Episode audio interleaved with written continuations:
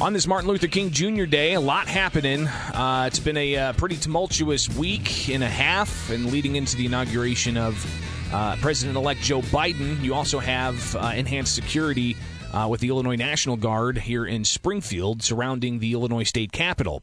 Well, let's talk with the uh, Capital City Mayor, Springfield Mayor Jim Langfelder, here on the WMAY Morning News feed. Mayor, first off, happy Martin Luther King Jr. Day. What's this day mean to you? Well, I appreciate the invite. Excuse me. Um, well, it's kind of a uh, solemn day, actually, with regards to you can't even go in person to the Martin Luther King breakfast hosted by Frontiers International. They are doing it um, remotely or virtually, so people can uh, do that. I believe we'll have it on cable access channel through the city's website or um, uh, through Comcast channel 18. It'll be shown there, so people still can uh, participate in that manner. But as far as Dr. Martin Luther King, uh, you know, I look back in the 60s, that's when I grew up. Uh, of course, I was a young child then, but uh, we're still having the same struggles. We've come a long way, but there's still a long ways to go.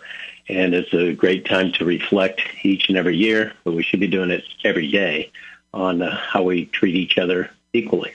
Yeah, I think that's uh, important. Not just something to focus on one one day a year, but to uh, constantly uh, be reflecting on how we can be more fair uh, regardless of skin color, and to judge people by the character uh, they they exude. Uh, something that Martin Luther King Jr. was uh, uh, adamant in, in, in promoting.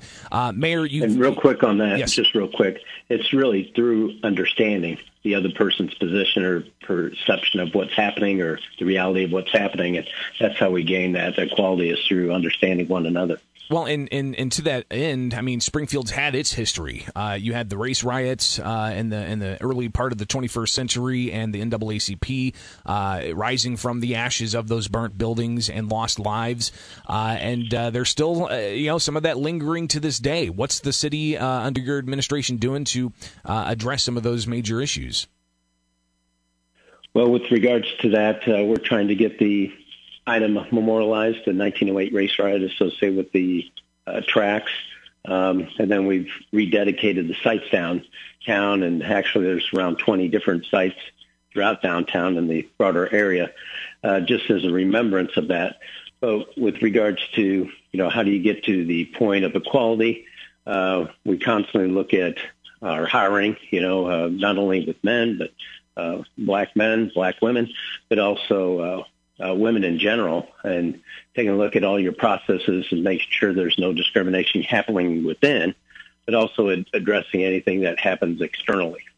Springfield Mayor Jim Langfelder joining us here on the WMAY Morning News feed on this Martin Luther King Jr. Day. And not only do we have the COVID 19 pandemic uh, changing things up and how we celebrate the day, uh, but you also have uh, sites that I never thought I would see mayor uh, in the capital city, and that is uh, National Guard troops uh, with guns out, uh, walking down the sidewalk. In, in one video I saw, uh, they were walking by the Martin Luther King Jr. statue downtown. Um, what's the city uh, and their role in what's happening with the security you know, protocol that's happening around the state capitol? Well, Chief Winslow and the command staff have been working with the state police as well as the FBI and other local law enforcement agencies associated with the state and locally, uh, and basically making sure the area around the Capitol is secured, uh, the governor's mansion, uh, historic sites as well, uh, because you know you don't want to take any threat lightly. There's been threats, I think, online, and that's what they're following up on. So um, yesterday was pretty quiet, thankfully. Uh, but you know we'll take it a day at a time and move in that direction. The other important date is going to be inauguration date, which is Wednesday, which there could be a disruption of traffic around the Capitol. So if you are going into work downtown, uh, you should avoid that area, general area, and maybe find an alternative route. How do we balance individuals' rights to peaceably protest with um, the, the the threats that we haven't seen materialize here in Illinois? Um, but we have seen uh, the response to that threat. Uh, do you worry that there could be a chilling effect on people being able to exercise their rights to peaceably assemble and protest?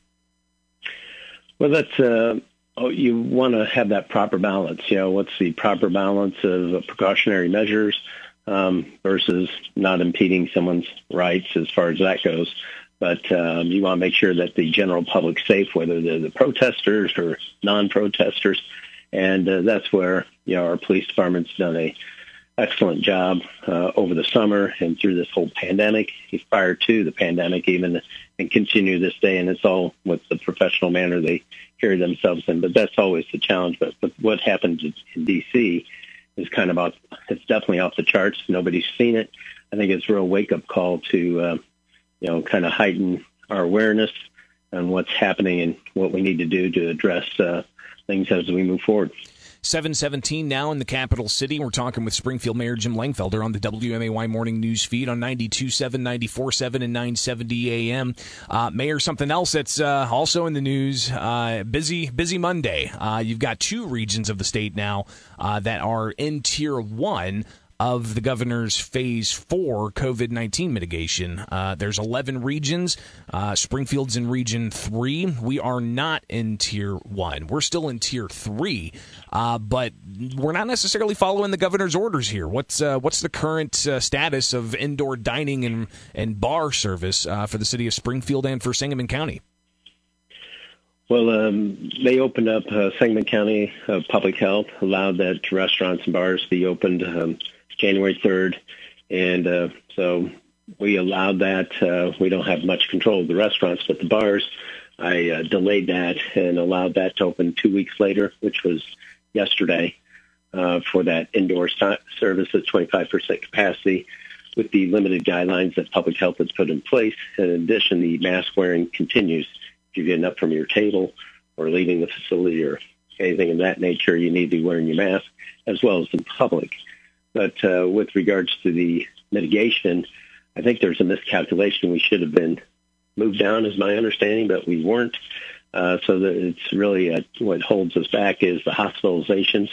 Um, and that just goes to show you that what's in Sangamon County, we're at our lowest level in months uh, due to hospitalizations, but we're impacted by other counties around us because we're a regional hospital, and that's driving up our utilization within that um, the great service that Memorial and St. John's provides, but it does hinder us when you're looking at the region as a whole and holds us back. If you just looked at what Springfield's doing in Sangamon County, we'd probably be in the uh, probably the mitigation one or possibly even uh, phase four.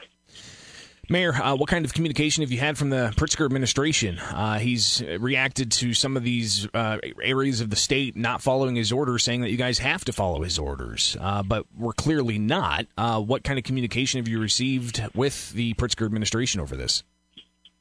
Well, I've uh, talked to, I have a point of contact that I've informed of the direction we were taking previously and, you know, talked to them about our concerns. Um, you know, not a, not everybody was complying around us, but we're getting impacted.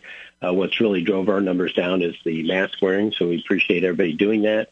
Uh, we went from worst in the, uh, the region to the best. We might be the best in Illinois. I'd have to check the recent numbers as far as positivity rate for Sangamon County is uh, low 6% range.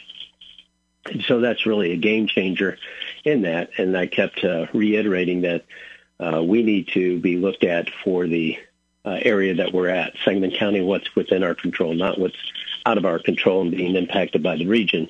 At this point, they want to, you know, they're still using the regional approach, which uh, it is what it is, but uh, we'll work our way through it to, to do less detriment to our public's health as much as possible. Mayor, uh, something else the city's getting ready to tackle is the budget. Uh, are the budget books about ready for aldermen to start reviewing, and uh, how are we looking uh, at least top level numbers? Yeah, they uh, should have their budget books uh, this week, actually, um, and uh, first part of the week.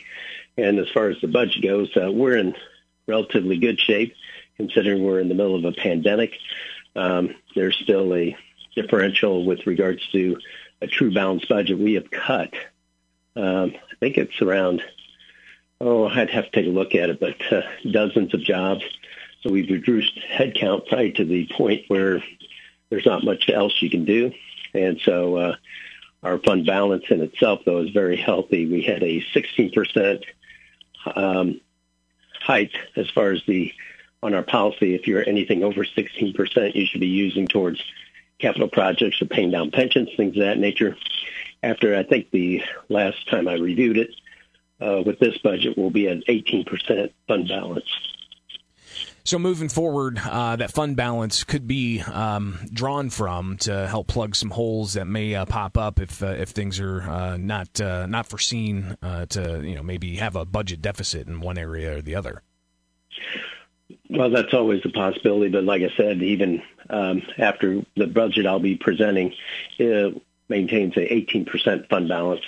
with that, though, you never know what the economic rebound is going to be hopefully, you know, it's uh, flat. I think that's what we've projected, similar to this year, you know, kind of a flat projection with sales tax and moving in that direction. So I think we'll have a strong rebound uh, with everything going on with the stimulus package. Hopefully that the federal government passes and um, Springfield is resilient with regards to that. So that's what we anticipate.